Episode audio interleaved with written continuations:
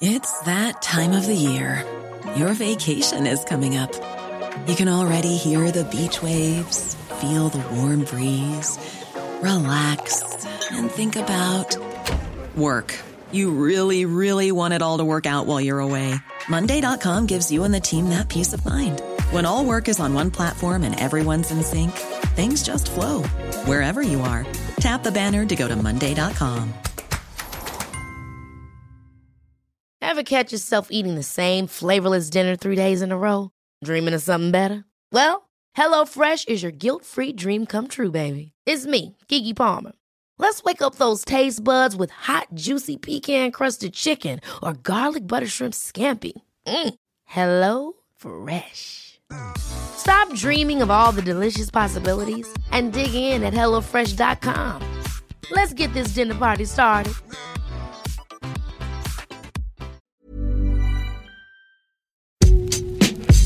Hello and welcome to the Game Football Podcast from The Times. Today, Mohamed Salah and Phil Foden light up an exceptional game between Manchester City and Liverpool at Anfield. Leicester City need answers very quickly after a poor start to the season. Crystal Palace move in a new direction, as do Watford with the first managerial sacking of the Premier League season. This is the game.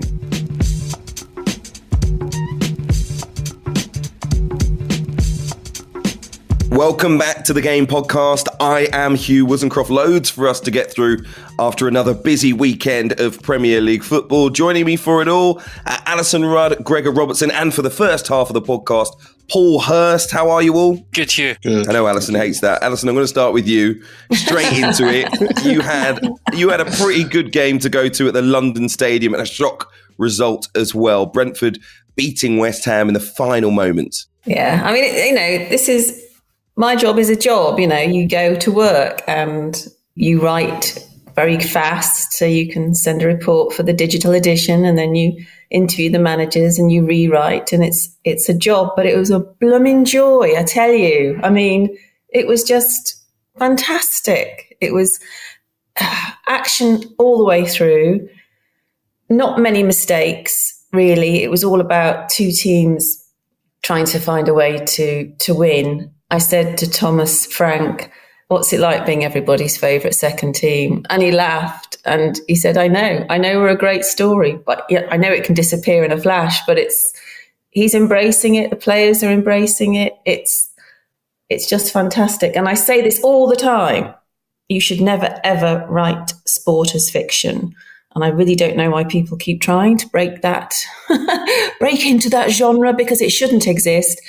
Because this was this was it. This was, you know, uh, deep. The, added time was supposed to be over, and Brentford Brentford get um, a very, very, very late winner when in the second half West Ham had been on top, and everyone around me was writing, "Well, a draw does seem a fair result given the first half belonged to Brentford and the second half belonged to West Ham." Unbelievably good fun, and they are the story of the season. It's amazing. Gregor, what about you? Where were you this weekend? Uh, Barnsley versus Millwall, really all the kind of superlatives I'm using there, I could not come anywhere close to using, unfortunately. there was an 89th minute winner from Millwall from a, a set piece, we surprised to learn. But it was drab. It was as drab as the weather. Barnsley, you know, Barnsley, we spoke quite a lot last season about their story and their their vertical football and uh, you know, charge to the playoffs, which was a great story and really sad that Barnsley's fans, their best season in more than two decades they were locked out for, and now they come back and they're being treated to this. They've won one game in eleven. The natives are a bit restless. The new manager, obviously Ismaël's gone to West Brom, so the new manager Markus Schopp is under pressure already. So back to earth with a bump for Barnsley. Gregor, I think what you're saying is they've gone from vertical football to flatlining, haven't they? I should have used Alyson. That's why. You, I don't know. That's why she gets the big bucks, guys. That's why she gets the day, big yeah. bucks. Yeah, absolutely, absolutely. Um, listen, Hursty, I'll come to you next because we've gone from the sublime to the appalling, probably back to the sublime as well because you went to an incredibly entertaining match at Anfield. Manchester City coming from behind twice to draw two all with Liverpool But the, the icing on the cake, the one that's got everyone talking, is Mohamed Salah's performance. A goal and, a, and an assist, but a magnificent goal as well. Um, seven games in a row in all competitions, he has scored. The first one laid it on for, for Sadio Mane. The second was just an incredible solo run and finish. Although I'll talk about City's defending in a moment. But I think the important thing, and lots of people saying it after the game as well, it was just a fantastic match between two of the top sides in the league. Yeah, and it was it was sublime. I think sometimes in this job you become a bit desensitized to football. You know, you go and you view it as as your job or whatever. Um, but I was just sat there, you know, yesterday as you know a, a football fan, loving it because see, it was just a, a really unpredictable game. And I turned to my colleague Paul Joyce at half time and said, "Yeah, this is this has got nil nil written all over it. Absolutely no way anyone's going to score here." that shows you exactly what I know about football because it was uh, ended up being two two, and the second half in particular was just a you know a really thrilling game, and I just think it showed why these two teams for me are the, are the best in, in the country at the moment. Well, certainly put on the best kind of spectacle, that's for sure. I'm amazed you thought it was going to be goalless because you know e- even in the Sky Studio, Jamie Carragher was shouting, "Just get to, just get to half time." I, I, I thought Manchester City were dominant, and I'll, I'll say it again: if they had a centre forward, they they definitely would have been in front in the first half.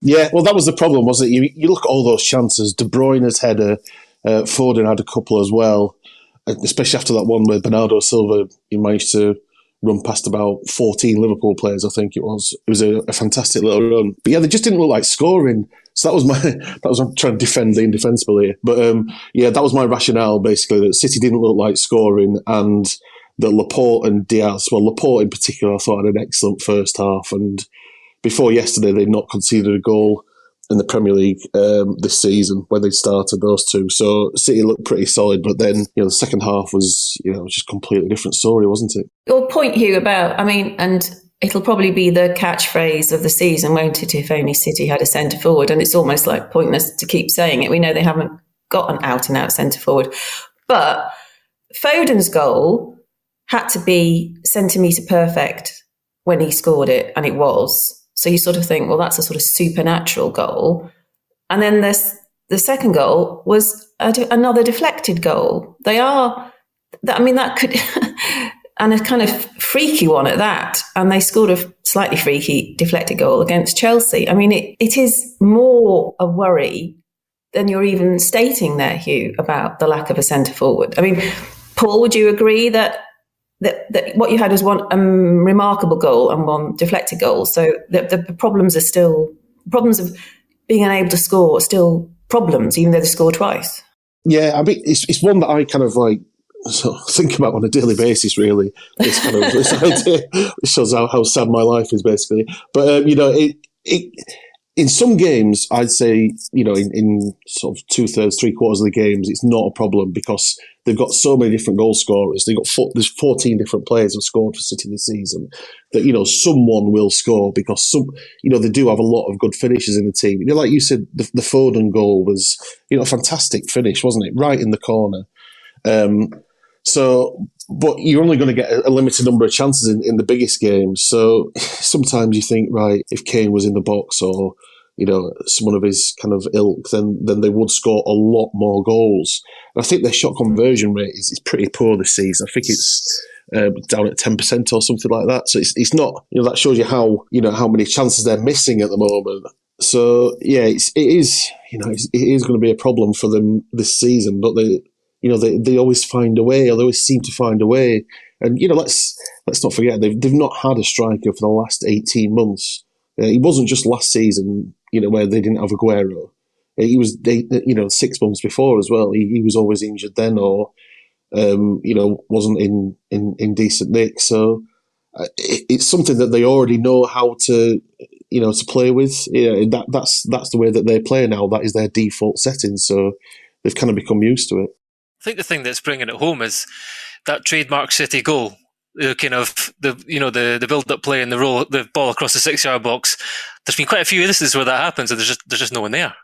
Yeah. so it's like, oh heck, you know that some you know Alan Shearer was saying on Match of the Day that somebody would get 40 goals. You think 40 goals? You know, an amount of balls that go across like that, you, you may be right.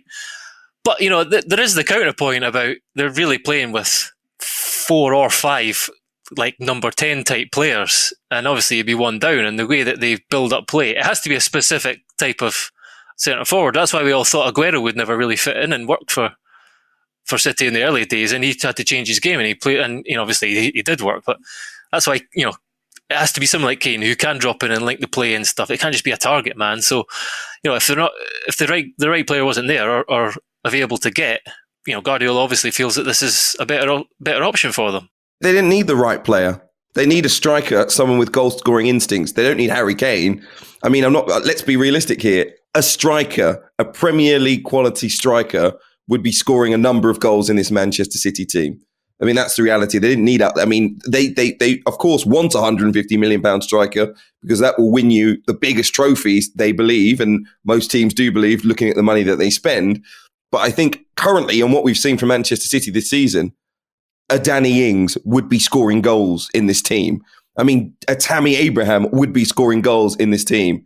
Get yourself into the six yard box, and Gregor, you'll be scoring goals in this team. Let's not push it too far, you know. Like you're probably right, but uh, neither of those players you're naming, you're not going to see Manchester City go out and buy them. That's just the no, truth. I, I, I think it was a massive mistake not to get a genuine striker. Like we, we, we, we have we have insulted other clubs for dragging out transfer sagas. You know, taking ages to sign a player that they want for no apparent reason. If you can't get your first target, go and get your second target. Yeah, Manchester City seem to get no criticism for stringing out the Harry Kane thing and having that much money available for a striker. I think they offered in excess of what, 90 million? And to come back with nobody, you know, it's just, all right, they might not be a Manchester City quality player. But at this point in time, you, you, know my views on it. We've spoken about it before. Either play Gabriel Jesus down the middle because he's got some of those instincts, and I think he would be scoring those six yard box tap ins, or get get your second choice or your third choice striker if your first choice and second choice aren't going to come to the club. I think that's the theory of most football clubs. I agree with you to a certain extent, but Pep's never really had, uh, you know, a fox in the box, has he? You know, he's, if if if he wanted a man just to sit in the six yard box, he would have kept um, Kelechi Iheanacho, wouldn't he? I mean, he does he wants players who do drop deep and link play and become part of the the setup. So I, I don't. That's why he didn't, you know, go for someone like Danny Ings. He just wanted, you know, he, wanted Kane or or Haaland or nobody else. Basically, you've got to be of a certain standard to, to fit into that to that team. So you know, bringing in a, stopgap guy, he's just not really their style. You know, I, I don't think Danny Ings is as much as of a good finisher he is. I, I, I just don't think he would have been up to that kind of level for for City when it comes to the other parts of the play, you know, the linking up play, etc. So that's I think that was the basic reason why they didn't go for the, you know, for a, a backup option when they didn't get Kane. So Alyson, City dominated large parts of the first half in that game. We've reflected on what they left out there, but what did Liverpool leave out there for you? How did they play? badly in the first half, obviously not on purpose. I suspect it was one of those um, get to grips with the occasion try and be solid first halves that sometimes you might go for as an option against City because uh, you can lose against you can just lose the match against City in, in, a, in a 10 minute spell and never get it back. So the best you can say about Liverpool's first half performance was that they were just trying not to make too many mistakes. Anyway, it was uninspiring and uh, dull, and the whole world who tuned in were thinking, well, what was the point of this then? And then the second half, it just all came to life. Every single Liverpool player seemed to go up a gear. I have no, I've just noticed that Ian Whittell, who did the match ratings for the Times, gave James Milner a four. I would have given him a nine. That's strange. But um, I would give him a two. what are you talking about, Alyson? This I mean, perspective. This is perspective. This is this is this is the hero that is James Milner being played in defence shouldn't against have lasted Manchester, like an hour against Manchester City when he's like you know fifty two. It's like bless him, he gave it everything, absolutely everything. And yeah, yeah, he could have got sent off, but you know, he's a clever, clever, whoa, clever whoa, player, and should have should have got sent off. Now, come on, how clever is that? That's worth two points alone in the in the ratings, isn't it?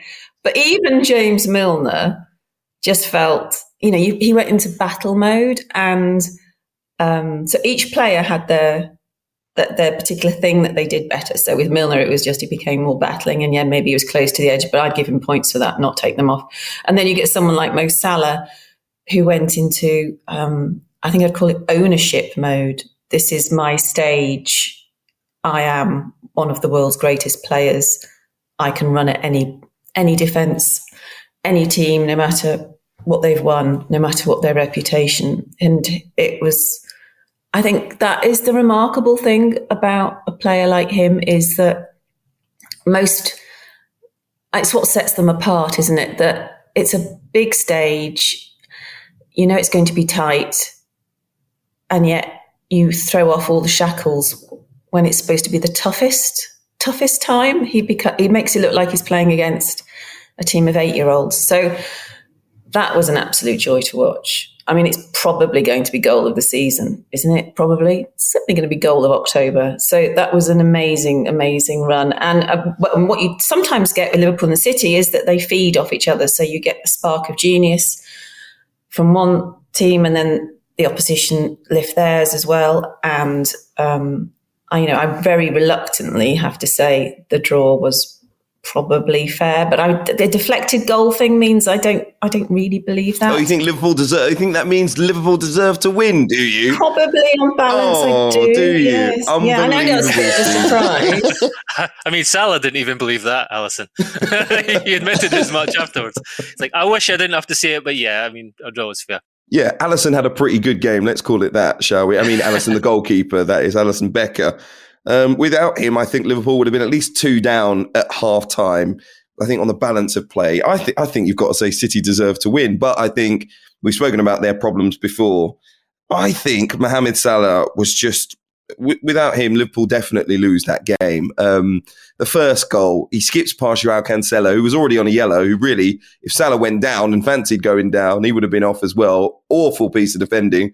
Don't know what he was doing, trying to like tackle with his reverse foot behind him, but um, body was in the wrong position. And as great as Salah's goal was, I mean, you could have prevented that Manchester City as well. I don't know where Bernardo Silva's going. What do you mean? He was tobogganing through Anfield. He just sat himself down. Aymeric Laporte is a left-footed centre back. He manages to get spun in the penalty area and show Mohamed Salah Uh, the back no, of his no, shirt. no, no, no, no, Come on. You, No. got to show Salah onto his right foot. That's, uh, funnily enough, Laporte's good left foot as well. And yet somehow he sold, I mean, Do you think it was that easy that, you know, like we're talking about an international defender, Laporte, one of the best in the, in the Premier League? poor. Where's way- John the Stones? that- The speed he runs, Unbelievable. The speed, the speed he kind of pivots and twists and turns. When he cut inside, cut inside his left foot, Laporte has to shift his whole body to turn right to try and get a block, and he's already cutting back the other way. No, no. In fairness, I, I'm being I'm being harsh to Laporte, deliberately being um, harsh to Silva, Laporte. Silva, yeah. I mean, he, he no, went to no, no. To be honest, much. the reason the reason that Laporte can't commit either way is because Rodri hasn't come to cover the the inside part of the pitch. When Salah goes onto his left foot, Laporte has to go there because there, there's no midfield cover coming. So he could have had a shot on his left foot. He could have gone on his right foot. Laporte is in no man's land, and it ends up being a brilliant goal. But um, he needed help for sure in that moment. He needed help. Um, but the finish, the finish, by the way, brilliant. So it was like you know, vintage, vintage, vintage Salah, and that's a kind of goal that will live live long in the memory. It was a remarkable finish. I think the first one, though, you know, you, you say about when he skipped past Cancelo, you have to remember that Ma- I think Matip cleared it down the line, and Salah was the one who ran and met it. And kind of played a little, like a half one. I think it was a one-two with Fabinho. So he, even before it, he created that from absolutely nothing. It was just a ball down the channel. He what he got to it first, skip as you say, skip past Cancelo, and it was one of I think it was like his second or third touch where it was just the perfect weight. It completely took out. I think it was Silva who was who was trying to run back alongside him, but it wasn't. You know, it didn't quite draw out uh, Laporte, and then the the run from from uh, from Mane was just was brilliant. The way he ran across the front. and Jota's too to create the space for Mane. Brilliant from the, all three, really. There really very little you can I think you can say other than that's just like world class play. And therefore, ergo, Liverpool deserved to win. How can you gush like that and then say the team that got a deflected goal deserved to win it? Because they should have been down to 10 men. They should have been two or three down at half time. should have, should have, should have, should have. Should have don't matter. What you actually saw was genius. So you actually saw genius. You didn't That's actually true. see any, That's any send true. off. Hursty, talk to me about James Milner, though. You know, nine out of 10 James Milner we're talking about here. Um, he was amazing.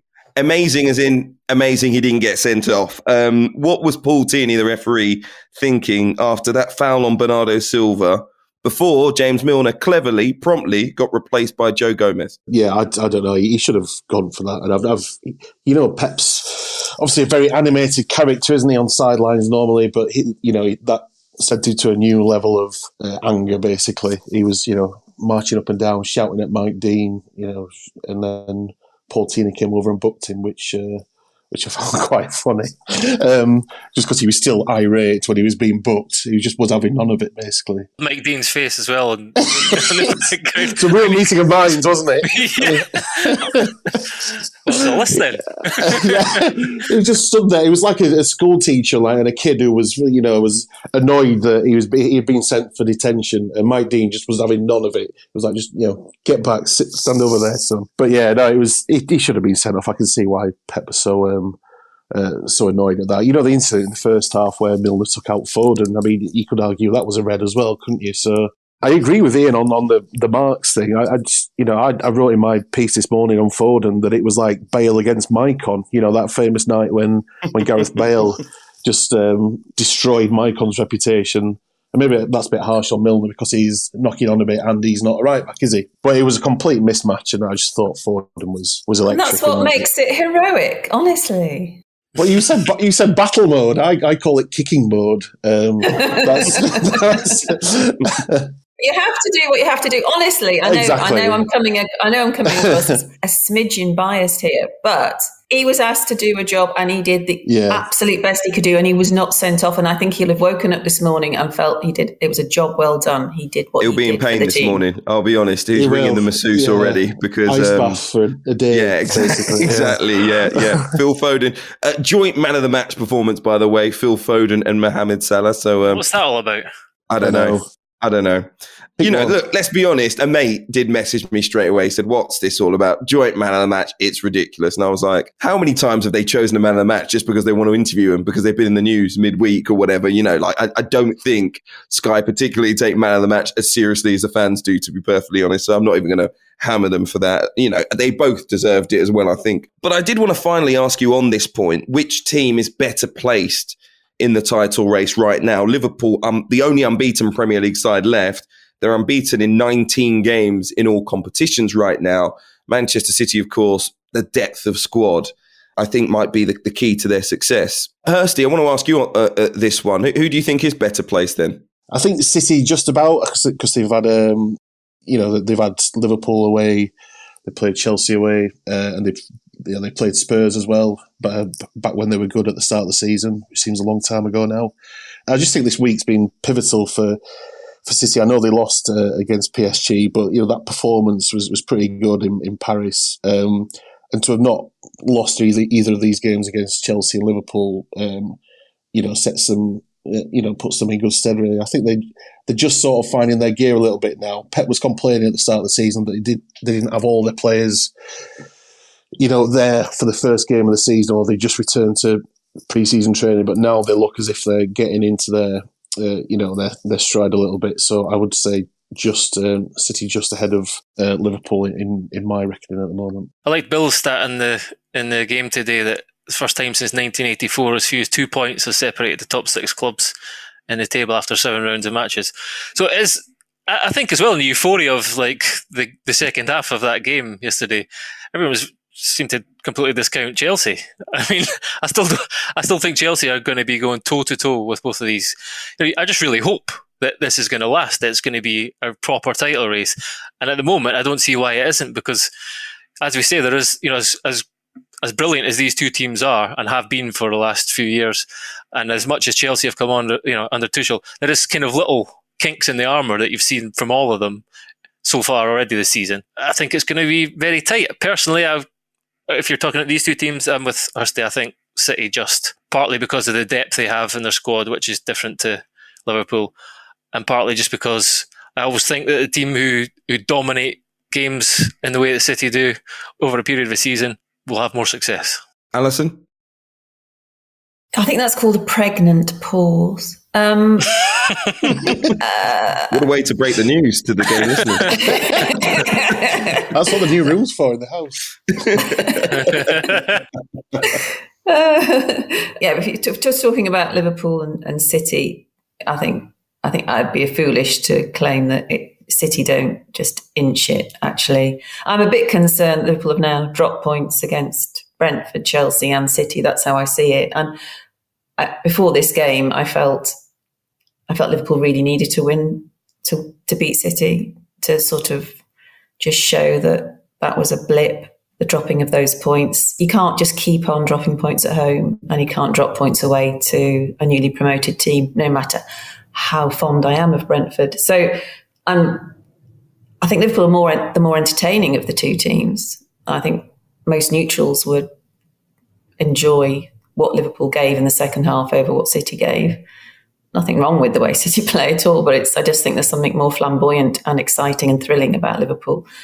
But um, yeah, yeah, when you talk about relentlessness and depth of squad and that winning mentality, uh, City just edge it. I'm afraid. I think it's going to be a fantastic title race. Uh, loads for us to look forward to. Right to mention Chelsea as well. The good news is no one mentioned Manchester United because they look like they're going to be a level below. We're going to talk about them next. But Paul Hirst, I think we've kept you long enough. Thank you for joining us on the Game podcast uh, to reflect on that game at Anfield. See you guys. See you later. So, Manchester United dropping more points at home at the weekend. Everton came from behind to earn themselves a one-all draw, and it really could have been more. Same old for Manchester United, like I say. So, uh, if you want our views on them in general, listen to the last episode of the Game podcast um, and the one before that as well. To be frank, let's talk about Everton today instead because they have made an excellent start to the season. 14 points from seven games is in fact their best start since the 2004 5 season when they ended up finishing in the top four. Uh, Gregor, what do you think the key to their draw was away at Manchester United? I just think they kind of new found resilience that that uh, Rafa seems to have imbued in this team.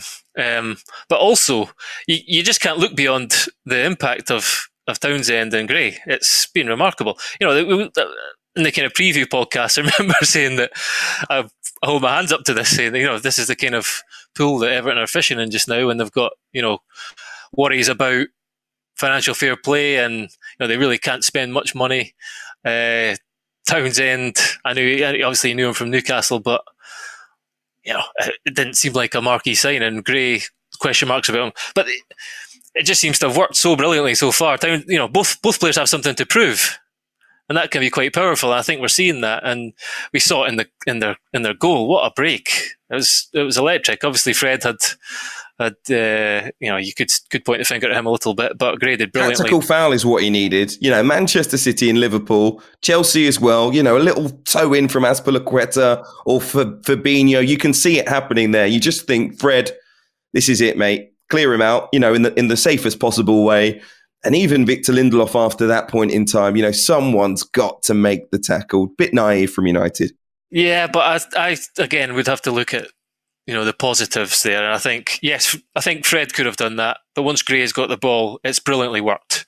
The way you know the kind of composure that the players had at really high speed.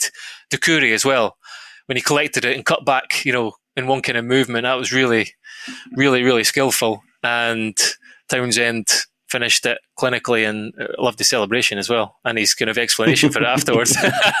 That was top trolling really. Exactly. He did he did ronaldo's celebration so everyone thought he was trolling then said afterwards i grew up wanted to re- wanting to replicate him um, you know always tried his tricks on the cr- training ground and stuff. He's only i think six years younger so i don't know about growing up as a kid. He, he was already in a premier league academy by that point i'm sure. But i know what he means by that. But then he ended up getting ronaldo's shirt at the end of the game as well. So it was all you know all hugs and smiles from that perspective. But he does typify, for me, Andros Townsend, Demarai Gray as well, a sense of positivity that has come into the club in this summer, Rafa Benitez too.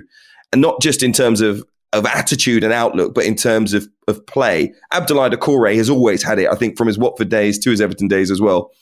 thinking forward, passing forward, driving the ball into the box, you know, that real sense of, of urgency to try and get on the score sheet um, instead of, you know, what Carlo Ancelotti had, which was actually probably more controlled possession and build up play. I think Everton just being a bit more direct has helped Alyson. Oh, definitely. It was interesting afterwards. Fernandes said, oh, you know, that something's not working at United. We're conceding too many counter attacks, as if this is a inherent United problem.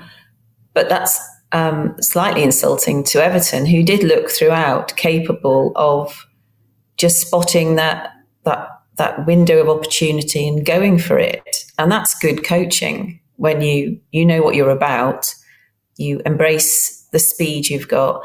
And this game showed me one thing actually. I knew Demarai Gray was fast. I didn't realize his strength. It wasn't just that he there was no tactical foul. He shrugged off the attention he was given in the build up to that goal and came through. You know, you, you, you, he looks like someone who's might be easy to, you know, knock off the ball, but he showed absolute commitment and um, a strength I didn't know he had. So, you know, this is this is all down to um, a manager telling the player the right things about his belief in him and probably identifying that someone like Demarai Gray, you know, in the modern game, they can just become, uh, you know, a super sub, someone you feel um, doesn't have the tactical nous to be on the pitch the whole game, and you sort of just narrowly identify them as a bit of pace when you need it. And instead, Rafa has said, "No, I think you've got the all-round game. It's not just your pace. I think I think you've got football intelligence. I think you've got more strength than you know, and you're part of this team." That's what a clever manager does. Um, so I, they do look like they're working together. Um, I think under Ancelotti, although he's a revered manager, there was a sense that he had his favourites and he wanted to impose a certain more continental style on the team. This feels like a good old fashioned English team going for it, knowing what their strengths and weaknesses are. And I just, I just think Rafa's man, you know, man management is is superb. Actually, they just look invigorated and not scared, not the least bit scared of Old Trafford and icons playing. It was like, you know, they were, but for one piece of poor judgment from Mina, they would have won the game. I can't believe he was offside. It was just really, really poor judgment. Yeah, nor can I. Although a lot of people saying that Tom Davies maybe should have shot in that scenario. And uh, Rafa Benitez asked about it as well. Uh, he didn't blame Tom Davies, by the way, but um, but yeah, you know, a lot of people saying it could have gone either way. You know, why pass to the centre back when you're a midfielder with a clean shot at goal? But I think he made the right decision. I just think Mina should have stayed on side, to be perfectly honest. But there you go, centre back with with uh, defenders' instincts in the penalty area. Let's call it that. Two words that I think you need to mention about Everton as well: um, work rate. You know, I just think that has changed dramatically under Rafa Benitez as well, and Gregor. They're doing this all without Richarlison and Dominic Calvert-Lewin, which is a massive positive for them. I think Alyson's right. There is something a bit old-fashioned about the way they're playing. It's kind of the, the way the the marriage of, as I say, that resilience. You know, I think they had 30% possession against United overall. So like they can hunker down and work hard and look solid and compact and resolute and then they can break with real pace and purpose like that. But also I think back to the Leeds game, that was like two teams going toe to toe right at it, the two all game. Rafa has this kind of reputation for playing that kind of conservative, fairly safety first football, but I don't think that's really what it's what it's looked like so far this season. They've really gone for it. They've scored, scored 14 goals you know they look dangerous in attack as well. So yeah, really hugely positive start for them. It's, it's, whether they can kind of maintain this level of play all, you know, right throughout the season because I think Everton have been accused. They've had periods like this under Ancelotti. They started really well. They have had spells where they've looked really good, but this group of players have been accused of having a kind of soft underbelly. I don't know, just not really being able to maintain those standards and levels. So it'd be really interesting to see if Rafa can can change that. Alyson, it was interesting that you mentioned as well. Everton had no fear going away to Old Trafford. They didn't mind uh, the fact that they were going to be playing against an icon. But um, you've got to say, in the past week, uh, Aston Villa, Villarreal, and now Everton held no fear going to Old Trafford whatsoever.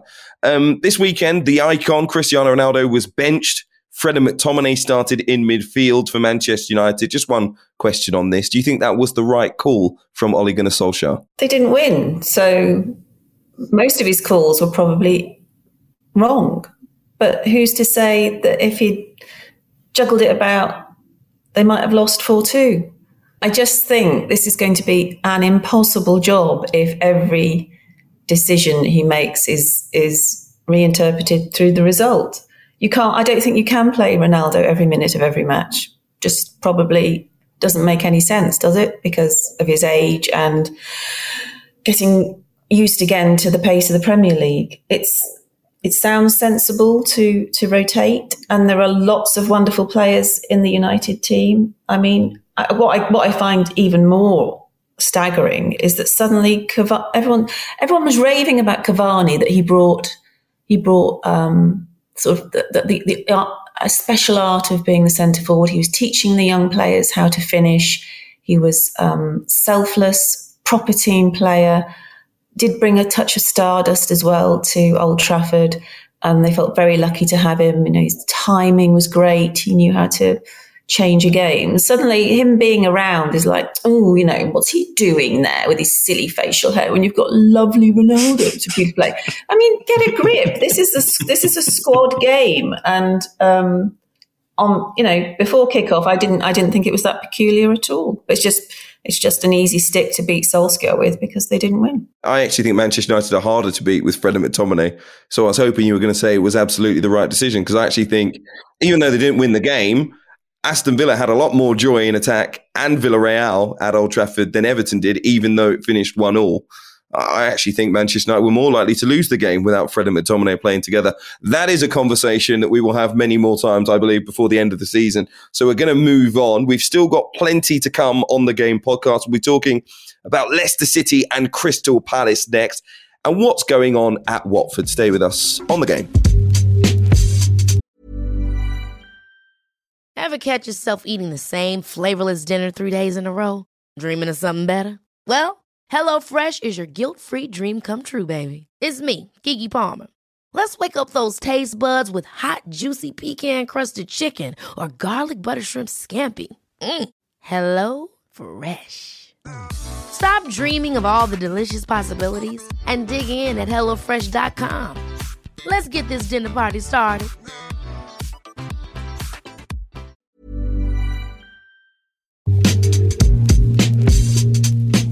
It's now just two wins in the Premier League this season for Leicester City. Uh, this weekend, they gave away a two goal lead against Crystal Palace, and it seems like there is real work for Brendan Rodgers' side to do if they're to avoid a poor season by their recent high standards. They've won two, drawn two, and lost three this season. Uh, in all competitions following their Community Shield win. They're missing Jonny Evans at the moment through injury, uh, Wilfred Ndidi too. James Maddison is just out of form and frankly out of the starting 11 as well. Gregor, what do you think is going wrong at Leicester right now? They, they were beaten by Legia Warsaw in the Europa League last week as well. They gave away a two goal lead against Napoli in that competition earlier this season. It's just been a, a pretty poor start, hasn't it? They look a bit disjointed. and It is particularly in defence. You know, they've, they've conceded 12 goals in the Premier League. Only three teams have conceded more Leeds, Newcastle, and Norwich. And I've looked at Sion, uh, Soyuncu from the from the start of the season, and he looks he looks really out of sorts. And I think part of that, uh, as you say, is to do with the absence of Evans or Fofana. When you know Fofana's a big loss as well. Vestergaard, a new player coming into the club, it's kind of they'll take some time to form a bit of a, a relationship. But Soyuncu's there've been some individual errors from him for a, a, couple of goals that I can remember. Clearly, Brendan Rodgers referenced it himself. He's not. They're not finding that balance between between defence and attack. Mainly, it's it's it's in defence, and and I think a lot of individual individual errors have, have been the cause. There are players who are, who just don't look like they're quite reaching the same levels as last season too. I don't think Youri Tielemans is playing quite to the same level. Uh, Harvey Barnes is returning from a long-term injury. Lookman and Bertrand are new players coming into the squad. So there's there's been a bit of change and upheaval as well. But there's no doubt that the biggest issue is they're conceding far too many goals. And I really think until they get Evans and Fofana back and Vestergaard's had a little bit of time to to kind of find his feet in this team, it's going to be difficult for them. Alyson, do you think they're going to be a top six team this season, given what you've seen so far? Oh no, I have a theory about this. They, it was winning the FA Cup. What happens when you win a trophy such as the FA Cup? I don't know. I just felt Brendan Rodgers basked far too heavily in the winning of it. And Mm, no, he did. He did. He did. A good manager. A good manager not sure. treats it treats it as irrelevant. Thinks okay, um, a bit of romance. I've got that for the owners. this is great, but I need to start uh, using using the the fating of me because I've done this to my advantage and be ruthless, prune the squad, demand money. Um, just invigorate the team, and I feel they've sort of floated on from that basking of winning the cup, and they haven't done that thing that great managers do, which is treat it as almost a bad thing. You sort of, as a manager, you treat it as something that you can't dwell on, that it's irrelevant to the, the season ahead. I just, I just don't feel it, it could have, it, it could have used it the way good managers do. They make unpopular decisions in the wake of glory, and he's, he's just enjoyed himself too much. There's a sense of, I just feel there's on, a sense of historic. floating. There's a, there's a sense of floating through the romance rather than getting down to the nitty gritty of a um, preparing for a, a, a successful Premier League campaign. the thing that strikes me about Leicester is, you know, l- last season they were, they were as I've said a lot, they were they're really flexible in their approach and the way they play, and they against cer- against the bigger teams, they would sit and they could play three at the back. They could, you know, play on the break. They used Vardy really well in that regard, and Barnes. And then a lot of the games where they would dominate, they would dominate the ball, and they would look, you know, and they did have difficulty breaking teams down. It, it just seems to be very much disjointed this season. They had forty percent of the ball yesterday against Palace, against Crystal Palace. I know Crystal Palace have changed. We're going to come on to that, but that's not Leicester City anywhere near the peak of their powers, and it's not a game plan. I don't think either, because the only time they've really done that, the, the only time Brendan Rodgers is willing to do that, I think, is against the biggest teams, the biggest teams with the with the most strength, with against City, against Liverpool, against Chelsea. He's not going to Crystal Palace thinking, "Okay, guys, let's sit in and try and play in a break." They scored. They, their two goals were gifts as well. Yeah, I mean they do look pretty dysfunctional, but I think a lot of it will will improve when they get when they get some of the injured players back.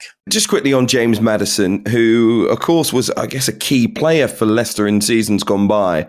And that has sort of dissipated, hasn't it, over the past sort of 18 months. He's not even a key player from the bench for Leicester City right now. I was amazed that he didn't start against Legia Warsaw in the Europa League.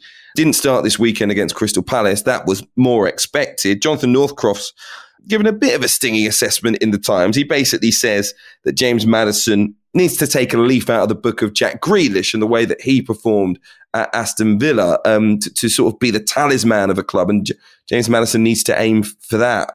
Something must have, have gone on, though. Something must have gone on. You can't be the talisman if you're not playing. I mean, that's a bit unfair, isn't it? Yeah, I, I mean, mean, Jack I'm, I'm, Grealish. Jack Grealish. I'm- the I'm- team was built around Jack Grealish. I'm massively skimming over what's in the article, but um, but essentially, you know, you saw what Jack Grealish did for Aston Villa, put his head down, got to work. I think is is more of the the the, the gist of what what Johnny's going for. There doesn't seem to be that element of application from James Maddison and and the desire to want to be in the team every single week, at least from the outside. I understand what you're saying. There is a kind of question mark over his over the I don't know his commitment at the moment. I think it's easy to kind of make those sweeping generalizations. You know, I think I know he's become a dad recently. You know, you know, you never know what's going on in someone's life. You feel his Uh, pain. I do at the moment, yeah. if it's just just sleep alone would make him perform this way.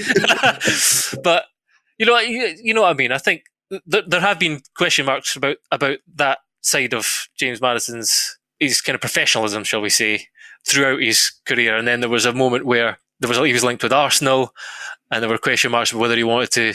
You know, he kind of saw that the grass might be greener somewhere else. It's just been a pretty disrupted phase for him. We know how, how good he is. We know his talents. Um, I, I would fully back him to to respond. And I think this season as well, I think we'll see the best from James Maddison soon. Let's talk about Crystal Palace then and the change under their boss, Patrick Vieira, since the start of the season. You've got to say, this is a week where Palace took two points and they really should have taken six against Brighton, where um, they conceded with the virtually the last kick of the game. And this weekend, although they came from two down against Leicester City. They had the majority of possession, as Greg has pointed out, 18 shots as well. They're just simply a more composed, more controlled football team. And I think the Palace fans should be happy. Alyson, you saw them against Brighton. What do you make of the difference between Vieira's Palace and Hodgson's? I think the key difference is that Hodgson decided Palace were a team with um, a relatively low budget, and it was his job to keep them in the Premier League. And by um, so so he felt the uh, what he could give to them was good coaching and experience. And so if they were well organised and were hard to um, break down, everyone stuck to their roles sort of knew their place almost, I would say, that they would be safe. And I am generalizing here, but I think I think that was his approach. Whereas Vieira's come in and he's not suddenly got more money, but he's taken the view, oh, I've got quite a lot of young players here that I think are quite good. I think I can build um, a more optimistic environment. I think we can go for it more. I don't think we should be scared about relegation. I think we should be aiming for something bigger than that. And so it's more a changed mindset. So I think um, there's more freedom, more freedom there. And what you get from that is you get a crowd that buy into it more, and that feeds the players feed off that. And there's a sense of um, just loving life and going for it. And boy, oh boy, does is he's good at a substitute, isn't he, Patrick Vieira? They keep coming on and scoring, and um, for as long as the players buy into it and think it's going in the right direction, they and they continue to be good to watch. They're going to feel good about themselves and feel they can get get results against anybody. Um, I wasn't sure at the start because um, Vieira's you know so quietly spoken and I, I was slightly concerned that you had a sort of um, an intellectual manager used to rarefied levels of football coming into a club with sort of players he would not really have played a lot start you know he would have played alongside players of a greater caliber. And that it wouldn't it wouldn't work because he doesn't seem to have that sort of passion and loudness. And he just seems he just seemed like it might just all just sort of it'd suck through the floor somehow and it wouldn't work. But they they've bought into it. So I you know, I was wrong. I will say I was wrong. You don't need to be a shouty shouty manager. He's clearly quietly telling them you can do this, and they're doing it. And it is they are more attractive to watch this season. I I accept that. I think the first thing to say is that all those things Alyson said about Hodgson, you know, what his his approach and mindset and appreciation of the job was were true. he had an aging squad. He didn't have much money. Uh, this is this has been a you know, I tear it up and let's let's go in a different direction here.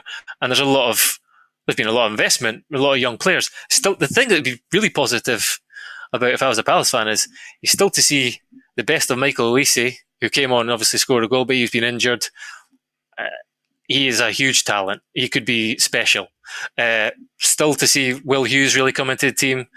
Um, still to see the best of Odsonne Edouard, although he had got off to a great start. I still think he'll take some time to acclimatise. Eberechi Eze is out injured. Absolutely. So th- there is now. You look at there's a bit of excitement, a bit of youth, a bit of energy. That's before you mentioned Conor Gallagher, Guéhi, who's coming. I really like Ty- uh, Tyrick Mitchell as well. He's just he's a little terrier. he's great defensively, and he you know he did well for fullbacks union. Absolutely, he did well for um, for Olise's goal. He just skipped, you know, he was positive, got down the line, got the cross in. But the, on the, the, kind of broader picture, Palace have are basically have ten percent more of the ball. It was about forty two percent last season. It's now uh, north of fifty.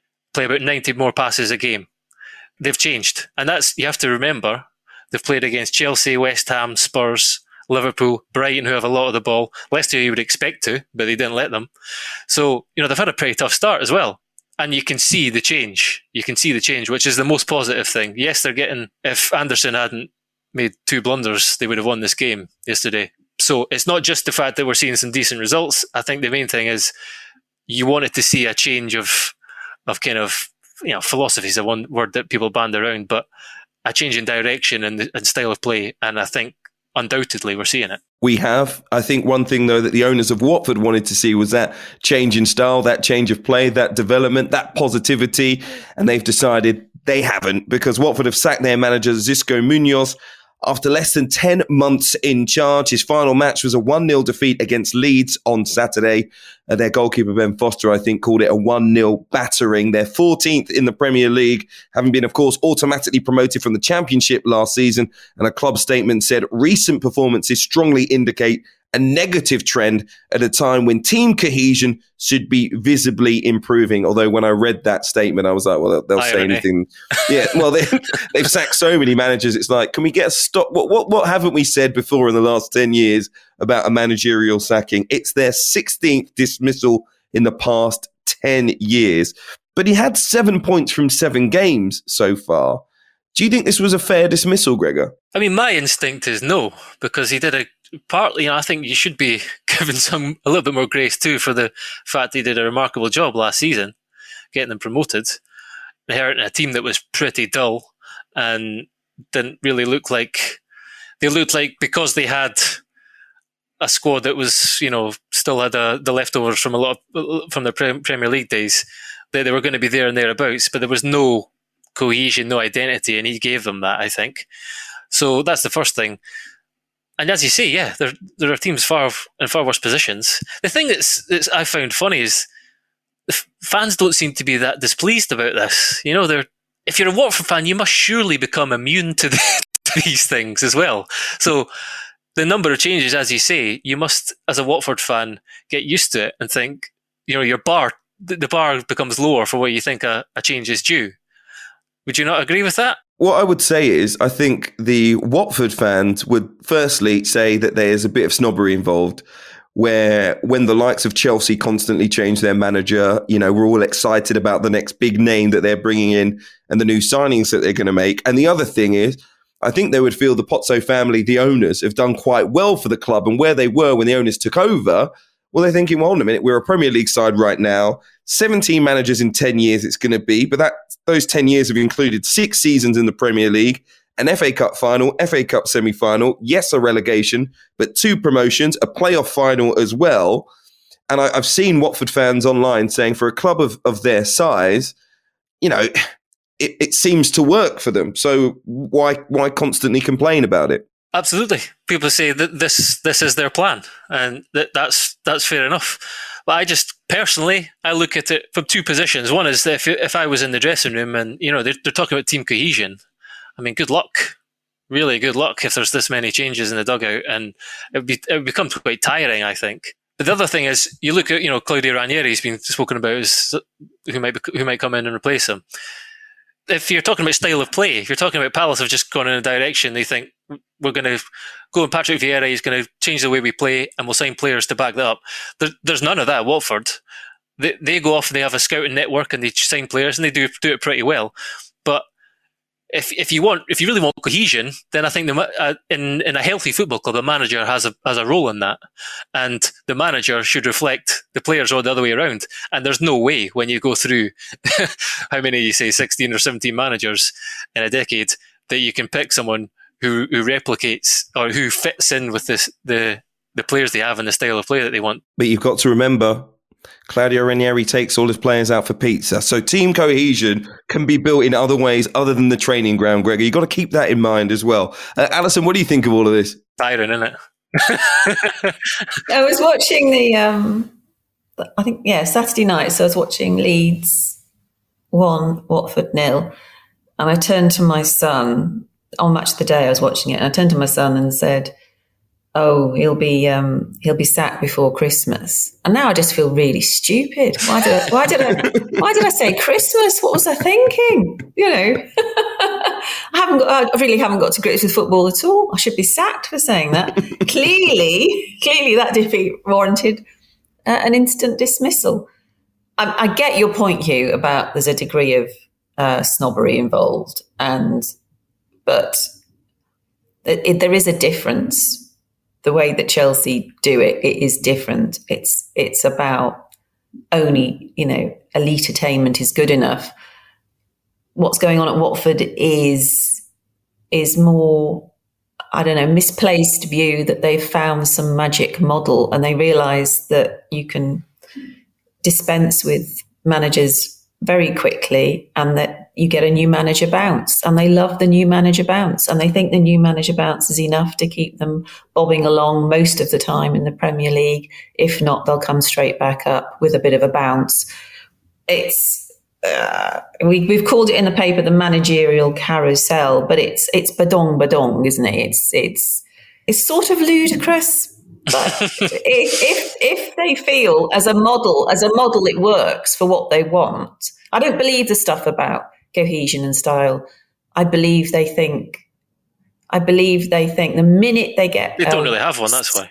Yeah, but if they get a sniff of there being player dissent or they don't like um, the, the post match press conference the manager gives, if they just feel there's a staleness there, even for like 10 minutes, their knee jerk reaction is, if we change it, we'll get a fantastic new manager bounce. That'll be great. And everyone will forget about Xisco. It won't matter. So that's that's what they've got. And to some degree, that's what that is what happens. We won't be having this conversation in two weeks' time. We'll be talking about how hilarious the latest Ranieri press conference was and how he's replaced dilly ding, dilly dong with woohoo, wee hippie or something. I mean, that's what will, that's what will happen. We, we will move on and they know we will move on and the players will move on and the fans will move on. The media moves on. Everyone moves on. So they're quite prepared to ride this sniffy, um, oh, aren't they ridiculous narrative that it does really will only last for about 48 hours. To be fair, I'm right, uh, I'm right behind the idea that clubs should have a structure in place that and that the you know it's outdated that a manager comes in and brings in his whole staff and you know it, you have to tear it all up again. That's there's more upheaval. I'm right behind that, but they're taking it to a whole new you know extremes. Another one from Bill in in the, the game today that Watford have been responsible for half of the past eight mid-season sackings of Premier League managers while they've been in the Premier League. It's like, as you say, it's you know I think the fans at this stage are getting quite defensive about it. They think it works, and this this is a, a successful period in, in the club's history. So fair fair enough. But I don't know. I, I like those old fashioned things are like connection and a bit of longevity. uh, I did as a player, and I think I would as a fan too. So I think they're missing something. When you look at Norwich City's model, you think this is probably more conducive, though, to staying in the Premier League. Try at least try and give yourself a bit of a bounce in the dugout. So look, uh, best of luck to Watford and their fans, and Claudio Ranieri, who Alyson, you're right, is is soon to be entertaining us in these press conference once again. A Premier League winning manager, no doubt uh, no less, in the dugout at Watford. Alyson Rudd, Gregor Robertson, thank you both for being with me. And thank you to Paul uh, Hirst once again as well. And thank you to all of you for listening. Uh, we will be back on Thursday. It's the international break, of course, but I think we'll finally get around to looking at a couple of Premier League teams that we've needed to uh, for the past few weeks as well. So stay tuned for that. Make sure you're subscribed and make sure you're subscribed to the Times and the Sunday Times as well. If you sign up today, remember you will get yourself one month free. Just just go online, search thetimes.co.uk forward slash the game.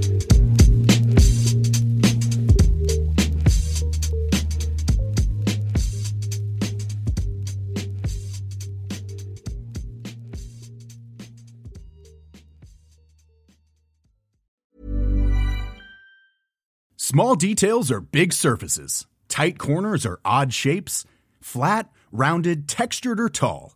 Whatever your next project, there's a spray paint pattern that's just right. Because Rust new Custom Spray 5 and 1 gives you control with five different spray patterns. So you can tackle nooks, crannies, edges, and curves without worrying about drips, runs, uneven coverage, or anything else. Custom Spray 5 and 1. Only from Rust Ever catch yourself eating the same flavorless dinner three days in a row? Dreaming of something better? Well, HelloFresh is your guilt free dream come true, baby. It's me, Keke Palmer.